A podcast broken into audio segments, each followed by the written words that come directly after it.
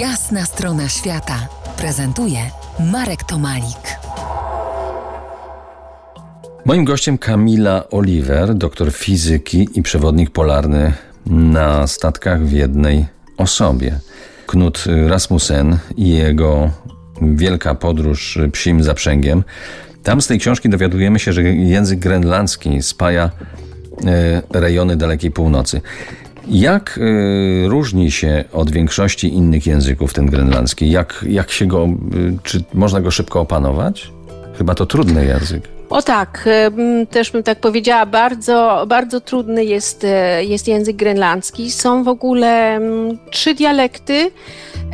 Jest język wschodnio-grenlandzki i jest język zachodnio-grenlandzki, który jest tym językiem standardowym, a Kelachlissu to jest e, grenlandzki po grenlandzku. W tym języku są programy radiowe i telewizyjne, tego języka uczą się również dzieci w szkole.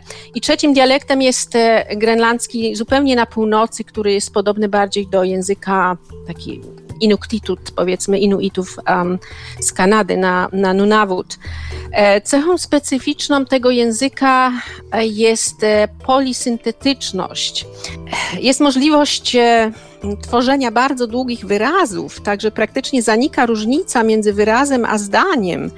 I jakby to powiedzieć, znacz, znaczenia można modyfikować poprzez dołączanie takich afiksów, które właśnie prowadzą do tego, że to, co w naszym języku powiedzmy wyrazilibyśmy jako zdanie e, z wieloma wyrazami w grenlandzkim języku, może to być jeden albo, albo dwa wyrazy, e, więc bardzo skomplikowana gramatyka.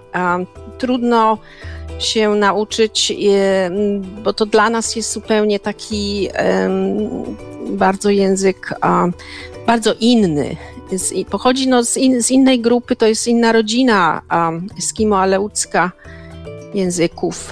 A czy faktycznie mają Grenlandczycy 100 słów na określenie śniegu? Tak jak Islandczycy na deszcz mają, nie wiem, 10 co najmniej.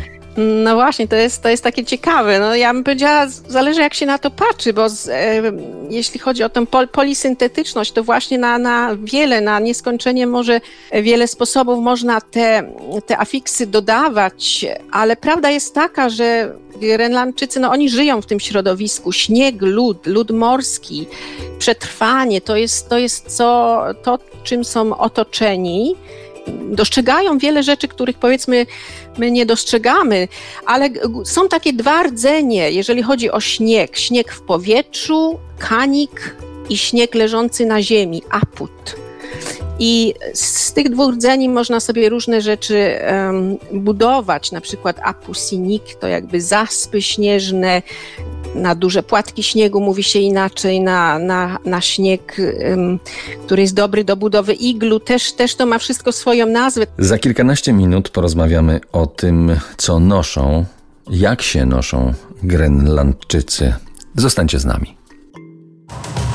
To jest jasna strona świata w RMS Classic.